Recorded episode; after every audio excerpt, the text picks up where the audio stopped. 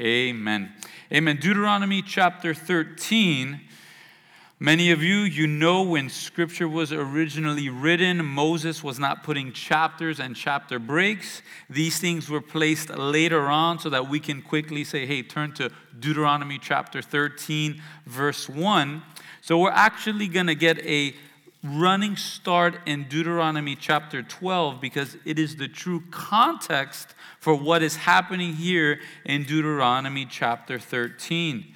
And a great way to look at Deuteronomy 13 is what would it take for you to walk away from the Lord your God? What is the price for you? Uh, oftentimes within our jobs, there's a certain price out there that we would lie or cheat or steal, right?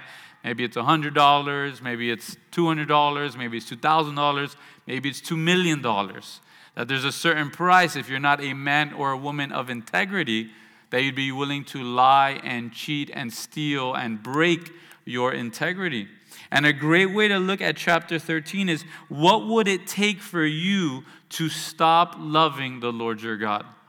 Would it take someone with miracles and power? Would it take your own family, your own friends, those closest to you? Would it take the entire city? What would it take for you to walk away from the Lord your God and start serving other gods?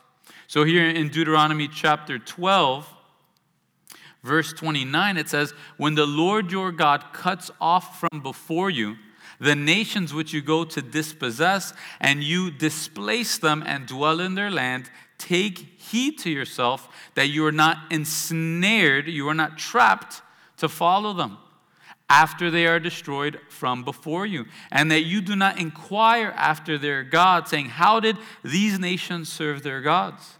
I also will do likewise. You shall not worship the Lord your God in that way. For every abomination to the Lord which he hates, they have done to their gods. For they burn even their sons and daughters in the fire to their gods. Whatever I command you, be careful to observe it. You shall not add to it nor take away from it. So, as we closed up Deuteronomy chapter 12 two weeks ago, we saw how we need to hold the standard of God's word we're not to add to it and we're not to subtract from it. We also see that we're not supposed to start being curious about how other people worship or necessarily other religions and allow that to creep in to the way that we worship and serve the Lord our God. We also see how God has a special hatred for those that go after children and go after sons and daughters. God has a specific hatred and abomination for that. And in view of verse 32, whatever I command you, be careful to observe it. You shall not add to it nor take away from it. Verse 1 and 2 If there arises among you a prophet or a dreamer of dreams, and he gives you a sign or a wonder, and the sign or the wonder comes to pass of which he spoke to you, saying, Let us go after other gods which you have not known, and let us serve them. It's a miracle worker comes into your life and says, Hey, let's go after these other gods. Let's go after some other God, some other religion. We know what to do, and oftentimes it's something we quote in Deuteronomy 18, verse 22. It says, If a prophet speaks in the name of the Lord, if the thing does not happen, or come to pass, that is, the thing which the Lord has not spoken, the prophet has spoken presumptuously, and you shall not be afraid of him. In other portions of scripture, we see we're supposed to stone a prophet if they prophesy something and it doesn't come to pass. But now, what should we do if a prophet does prophesy, if he does have wonders, and if he does have signs, and it actually comes to pass? A miracle worker in front of you, someone gets healed Someone's suit jacket is super powered and knocks people down, right? What, what should we do? What should we do if they're leading us in a different direction? Here he says, do not go after them. Do not go after them. And miracles, signs, and wonders are not the true test of a prophet. We are not to be seeking after signs and miracles and wonders and the show, in a sense. In fact, Second Thessalonians chapter 2 verse 9 and 10 gives us a great warning. He tells us the coming of the lawless one is according to the working of Satan with all power, signs, and lying wonders, and with all unrighteous deception among those who perish, because they did not receive the love of the truth that they might be saved. Jesus tells us in Matthew 24, verse 24, for false Christs and false prophets will rise and show great signs and wonders to deceive, if possible, even the elect. We're not supposed to look at signs and wonders and miracles as the stamp of approval of God in a person or in a movement. We can think of Moses. Moses, after he meets with God in the burning bush, God tells him, Put your hand in your cloak. He takes it out. He freaks out. It's, it's full of leprosy. He tells him, Put it back in there. He's okay. Take your staff, throw it down, it becomes a serpent. He goes and meets with Pharaoh's sorcerers, and they're in Pharaoh's uh, palace, and he throws down the staff, it becomes a serpent. Aaron throws down his staff, it becomes a serpent. But then Pharaoh's sorcerers, Jannes and Jambres, also throw down their staffs, and what happens? They become serpents as well. They are able to copycat these miracles. In fact, Jannes and Jambres were able to turn some water into blood just like Moses did. They were able to bring up frogs just like Moses did in the second plague. It's not until the third plague, the striking of the dust of the earth and all of that dust becoming lice, that finally these magicians and sorcerers say in Exodus 8:19 that this is the finger of God. We need to be very careful because if we're living in the last days, I believe we are. What we read in Matthew 24 24 is that there's going to be more signs and more wonders, and if possible, they would even trick the very elect. We need to be on guard. We need to be well versed in Scripture. In these last days, there's going to be supernatural power working in and through Satan in the lives of human beings. If you would, in Revelation 13 13, we see a quick example of this. This is after the rapture, but we read Jesus. He's talking about the birth pangs leading to the rapture in Matthew 24 24. But here in Revelation 13 13, here we see the beast, the Antichrist, the false prophet, these men, tells us in Revelation 13 13, he performs great signs so that he even makes fire to come down from heaven on the earth in the sight of men. And he deceives those who dwell on the earth by those signs which he was granted to do in the sight of the beast, telling those who dwell on the earth to make an image of the beast who was wounded by the sword and lived. So, how are we to test someone that is capable of mighty signs and mighty wonders? It goes back to Deuteronomy chapter 12, verse 32. Whatever I command you, be careful to observe it. You shall not add to it or take away from it. We are to pay attention to the word of God and the message of these prophets and compare the two. And if their message goes against the word of God, we are not to serve them, we are not to follow them. In Acts 17 11, it tells us that these Bereans were more fair minded than those in Thessalonica, in that they received the word with all readiness and searched the scriptures daily to find out whether these things were so. Are you searching the scriptures? Or do you say, it's on the internet, it must be true? Because sadly, there are a lot of believers, oh my goodness, it's on TikTok. It must be true. It's on Instagram. It must be true. Look at their following. They have 5,000 people following them. It has to be true. No, we are to test the message with Scripture. We should be like the Bereans, daily testing and searching to find out whether these things were so. David Guzik says godly discernment will always carefully examine the message of a spiritual leader instead of the spiritual experiences which may surround him or her. And I think that's one of the greatest problems within Christianity in our nation is we have spent the last 10, 20 years seeking after spiritual experience instead of spiritual biblical teaching. And because of these great concerts, because of the great experience, people are watered down and our nation is more sinful than ever before. It's also not about what we want to hear, it's all about who is speaking the actual truth of God's word. Right? Do, do you want your doctor to lie to you because you don't want to hear the bad news? Doc, I, I just wish you would lie to me, right? Just tell me I'm in perfect shape. I know I'm 200 pounds overweight, but just tell me I have the perfect body right now. I don't want to hear the news of cancer, so just lie to me. Tell me I don't have that. One of, one of the scriptures that always makes me think of this and makes me laugh is in 1 Kings 22, verse 8. And Jehoshaphat is about to go to war with the king of Israel together to go and fight these other nations. So they have all these prophets and they tell the king of Israel exactly what he wants to hear. So Jehoshaphat says, Hey, is there anyone that speaks on behalf of the Lord God? But do you know what the king of Israel says? There's still one man by whom we can inquire of the Lord, but I hate him because he does not prophesy good concerning me, but evil. He literally says, I don't like him because he's always mean to me. I don't like him because his message is hateful. I don't like him because his message it's just it's just too truthful. It's just too bold out there. That's literally where many Americans are, where many believers are. It's just too mean. It's just too harsh. My Jesus, I think he, you know, our God is love, so he just loves everybody. In the end, love is going to win. Everybody's going to go to heaven. Not so. Not so. That's not what scripture tells us. A prophet, a true prophet, is someone that speaks the word of God on behalf of God.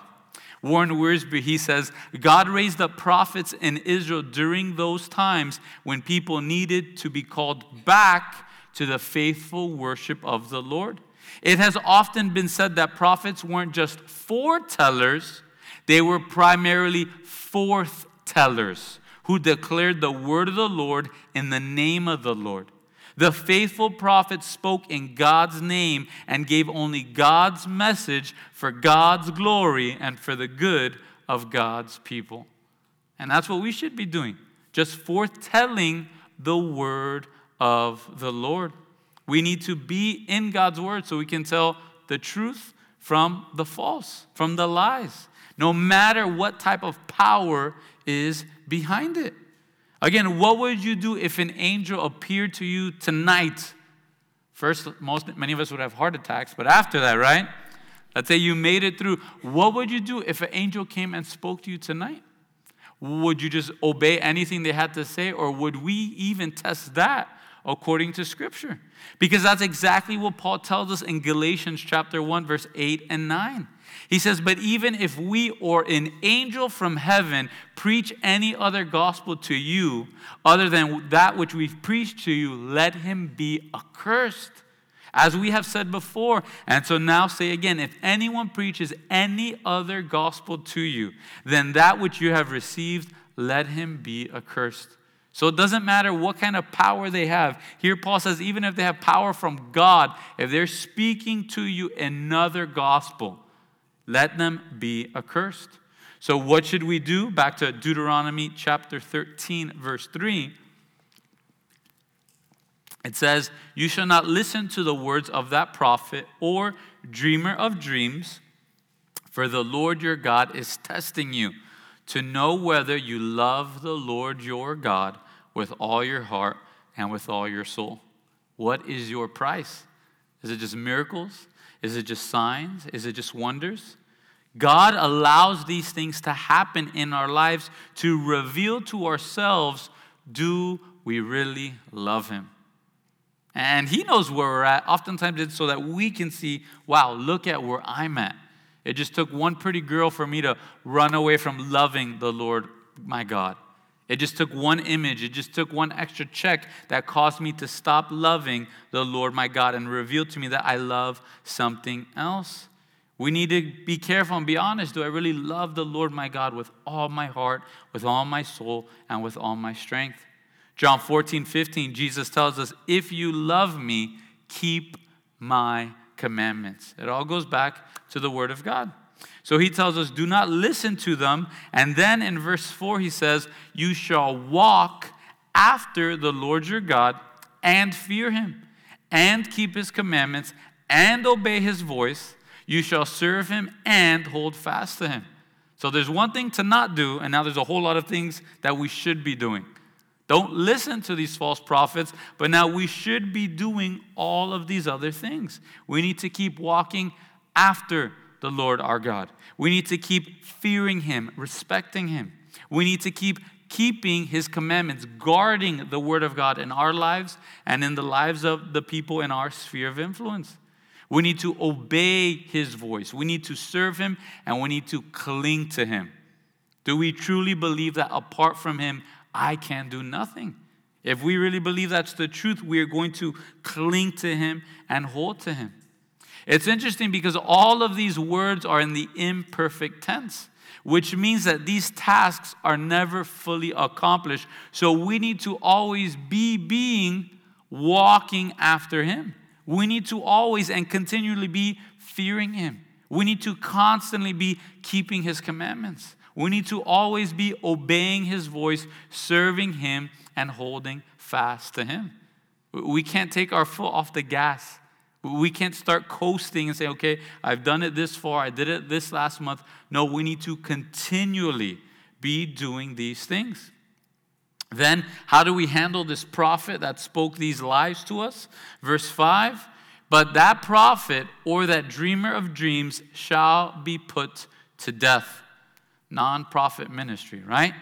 Because he has spoken in order to turn you away from the Lord your God, who brought you out of the land of Egypt and redeemed you from the house of bondage, to entice you. He's trying to lure you away from the way in which the Lord your God commanded you to walk.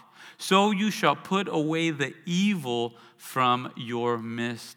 I like the way many other versions put it. It says, Purge the evil from your midst. That's what we need to be doing with sin. And with those that are seeking to lead us astray, we need to put away the evil from among us, and we also need to purge this evil away from us. Here we see that in biblical times, heresy was punishable by death, just as kidnapping and many other sins were. God loves his children greatly, and perfect love also has a perfect anger. We see the same with Jesus Christ, where his perfect anger was aroused because of the Pharisees getting in the way of him saving people. These Pharisees making it more difficult for sinners to repent or making it more difficult for God's children to come home because they were preaching another gospel. And Jesus would have a perfect anger to the point where he's sitting in the corner of the temple weaving his own whip together to then drive them out of the temple. And just as God gave no room for kidnappers of children, he was making no room for those who would seek to spiritually kidnap his children. Today, we live in New Testament times. We are not to kill heretics, although some of you may want to do that, right? And we know there'd be a lot less of them. I don't know if TBN would exist, but that's a different subject, right? Instead, we are to try and win them over. We are to, if they're within our sphere of influence, and we can speak to them and minister to them, we're to try to win them over. And if they simply do not want to humble themselves, if they simply want to dig their heels in, we are to put them away and purge that evil away from us. Let's say you get the bad news that you have cancer, you have some other type of terrible illness in your body. And the surgeon is going to go in and take out this sickness. How much of that sickness do you want them to take out of your body? All of it. Don't leave a single drop. Don't leave one cell. Completely purge it out of my body. Do you feel bad for the cancer cells? Do you protect the cancer cells? You want, we want our bodies completely purged in order to protect our bodies and keep it healthy. And family, the same is true in a spiritual sense. We need to purge out all the things that would lead us away and entice us away and ensnare us away from loving the Lord our God. So, the first test, if you would, is someone that has great power, great wonders, and great miracles. Maybe you say, ah, that's easy. I, I wouldn't follow after that. I would still love the Lord my God. But now look at the test in verse 6. How many of us would pass this test? If your brother, the son of your mother, your son or your daughter, the wife of your bosom, or your friend who is as your own soul, secretly entices you, saying, Let us go and serve other gods which you have not known, neither you nor your fathers, of the gods of the people which are all around you, near to you or far off from you, from one, one end of the earth to the other end of the earth, you shall not consent to him or listen to him, nor shall your eye pity him, nor shall you spare him or conceal him, but you shall surely kill him. Your hand shall be first against him to put him to death, and afterward the hand of all the people. Again, we, we live in New Testament days, but sadly, many of us have a double standard when it comes to our family and friends. Many of us, that heretic on TV, we can talk all types of trash against him.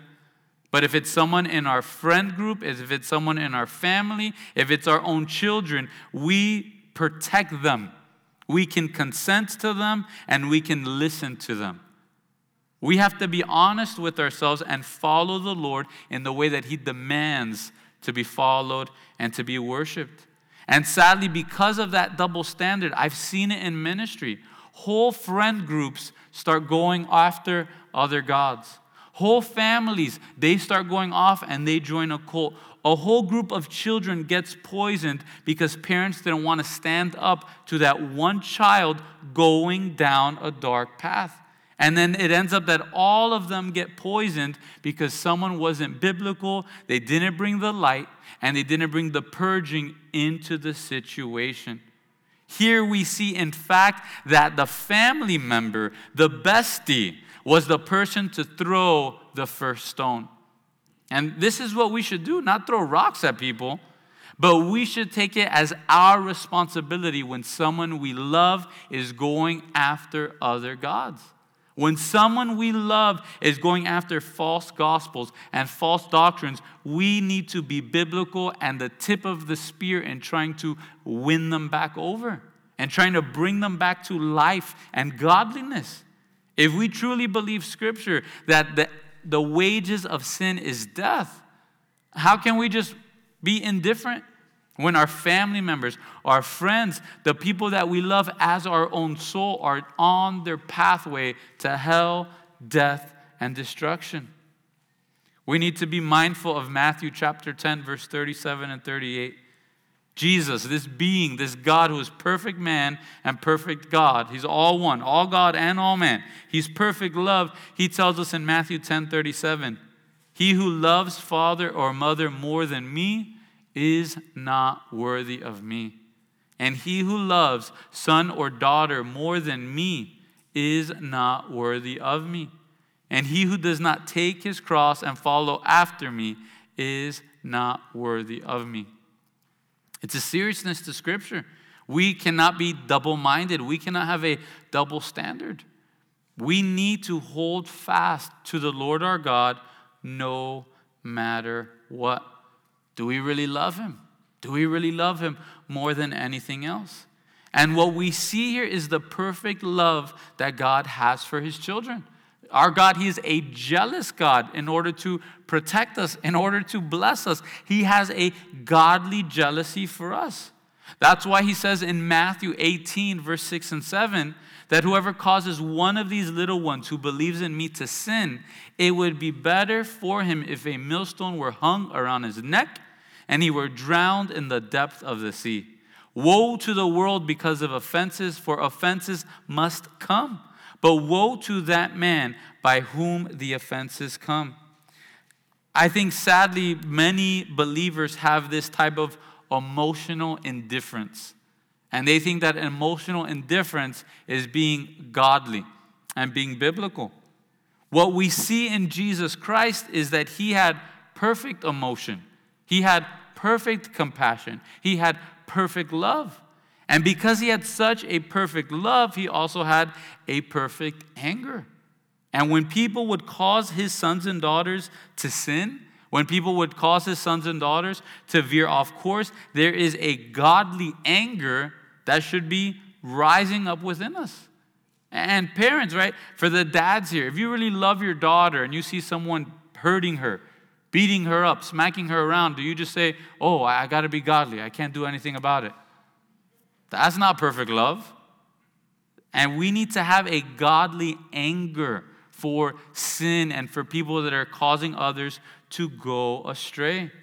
Biblically, we need to hold to the standard that Jesus is the only way to heaven, that the Bible is the very word and breath of God, that it is perfect, it is inerrant. We need to hold fast to these truths that any type of sex outside of marriage is sin. That marriage is supposed to be one husband and one wife, that no other religion gets people to heaven. We need to hold to these standards. And today, we're not to stone a heretic, but we are commanded to commit church discipline or even within our own homes, home discipline. What, what type of heart should we have behind it? Looking for rocks to throw at people? Not at all. Galatians chapter 6, verse 1 tells us, Brethren, if a man is overtaken in any trespass, you who are spiritual, restore such a one in a spirit of gentleness, considering yourself, lest you also be tempted. You're dealing with someone that's starting to veer off track, go after other gods, preach another gospel, seek to restore them in a spirit of gentleness, considering that we're sinners just like them, that we were just as blinded, we were just as off as they were. We can think of Matthew 18, how we're doing it in order to win a brother or a sister over. However, there is a boatload of scriptures when it comes to church discipline and just our lives as believers.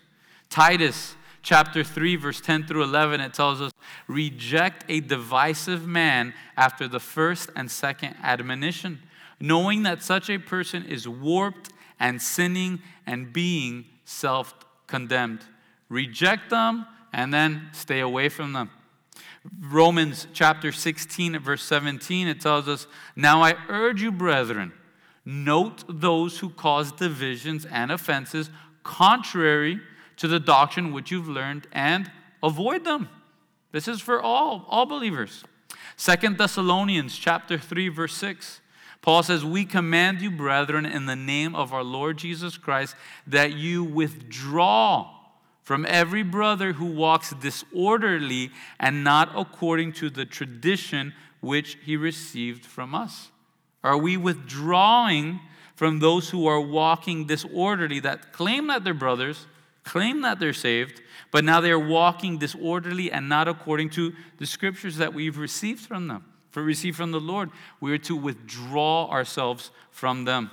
Let's turn to 1 Corinthians chapter 5. And in 1 Corinthians chapter 5, Paul has a whole lot to say here. The Holy Spirit has a whole lot to say here on church discipline and the reason why we do it. The reason why God had such a high standard for his people because a little bit of leaven will leaven the whole lump. 1 Corinthians chapter 5, we'll jump through this chapter a bit. In verse 1, he says, It is actually reported that there's sexually, sexual immorality among you, and such sexual immorality as is not even named among the Gentiles. That a man has his father's wife, and you're puffed up instead of mourning. Then in verse 5, he tells them, What should they do? Deliver such a one to Satan for the destruction of the flesh, that his spirit might be saved in the day of the Lord Jesus. Your glorying is not good. Do you not know that a little leaven leavens the whole lump? We are to put them out. We are to give them up. We are to give them out of our home so they're not under the covering and the blessing of God's people, and they would taste the wages of their sin to wake them up before it's too late.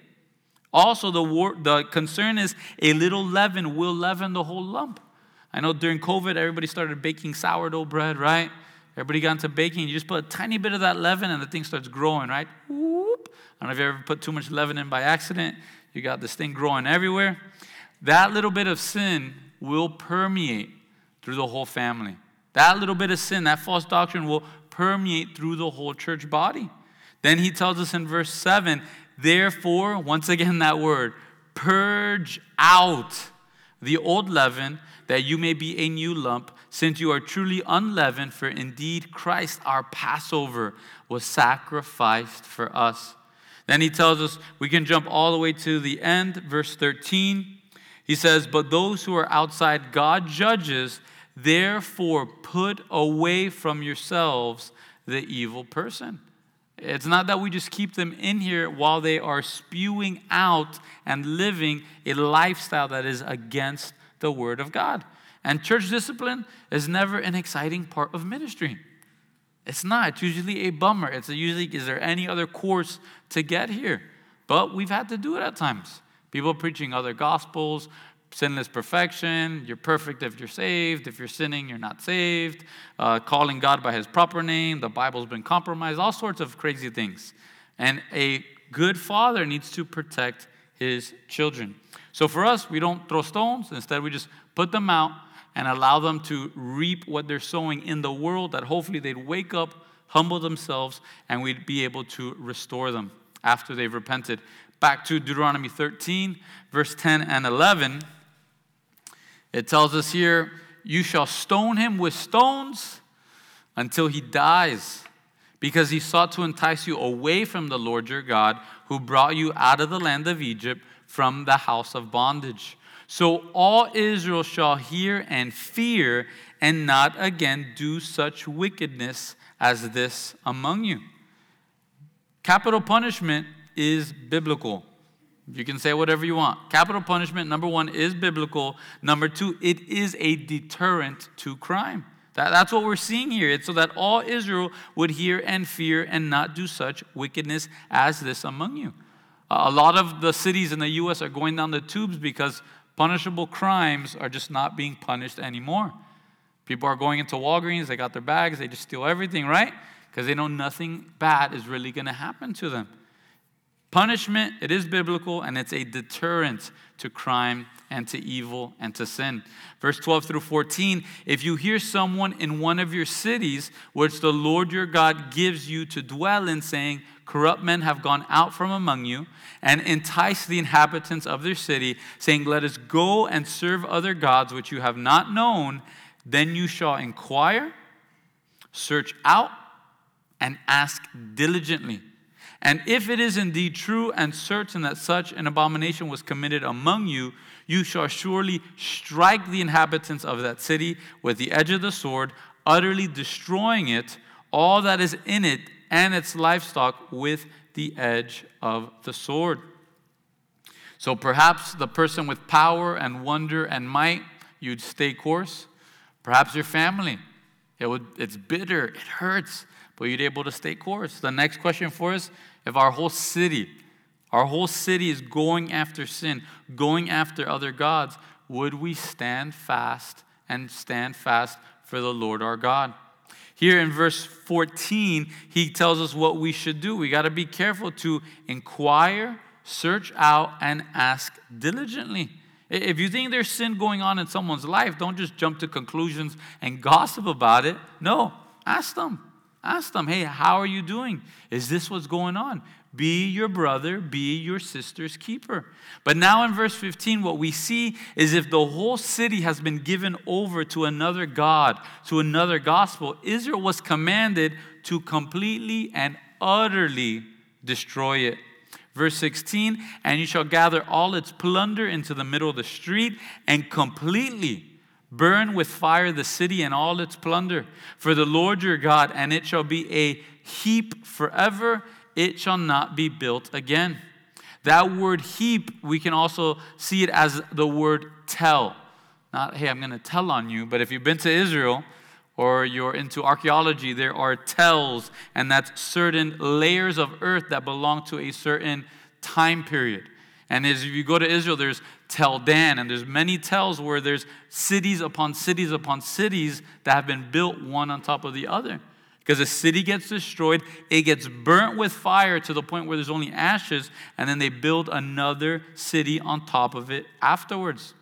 Verse 17 So none of the accursed things shall remain in your hand, that the Lord may turn from the fierceness of his anger and show you mercy have compassion on you, and multiply you just as he swore to your fathers. Because you have listened to the voice of the Lord your God to keep all his commandments, which I command you today, to do what is right in the eyes of the Lord your God. Matthew Poole says it's the very same punishment which was inflicted upon the cities of cursed Canaanites, to whom, having made themselves equal in sin, it is but fit that God should be equal to them in their punishment. Again, how can we live like complete pagans and expect that we're going to heaven and not hell? The, the punishment's going to be the same. And the Israelites could have thought, we're God's chosen people, so no matter what we do, we're going to be God's chosen people. We have to be careful. If we really love the Lord our God, we are going to keep his commandments. David Guzik, he closes up. He says, This chapter asks the important question What would it take to lead you away from God? Would signs and wonders do it? What if your soulmate forsook God?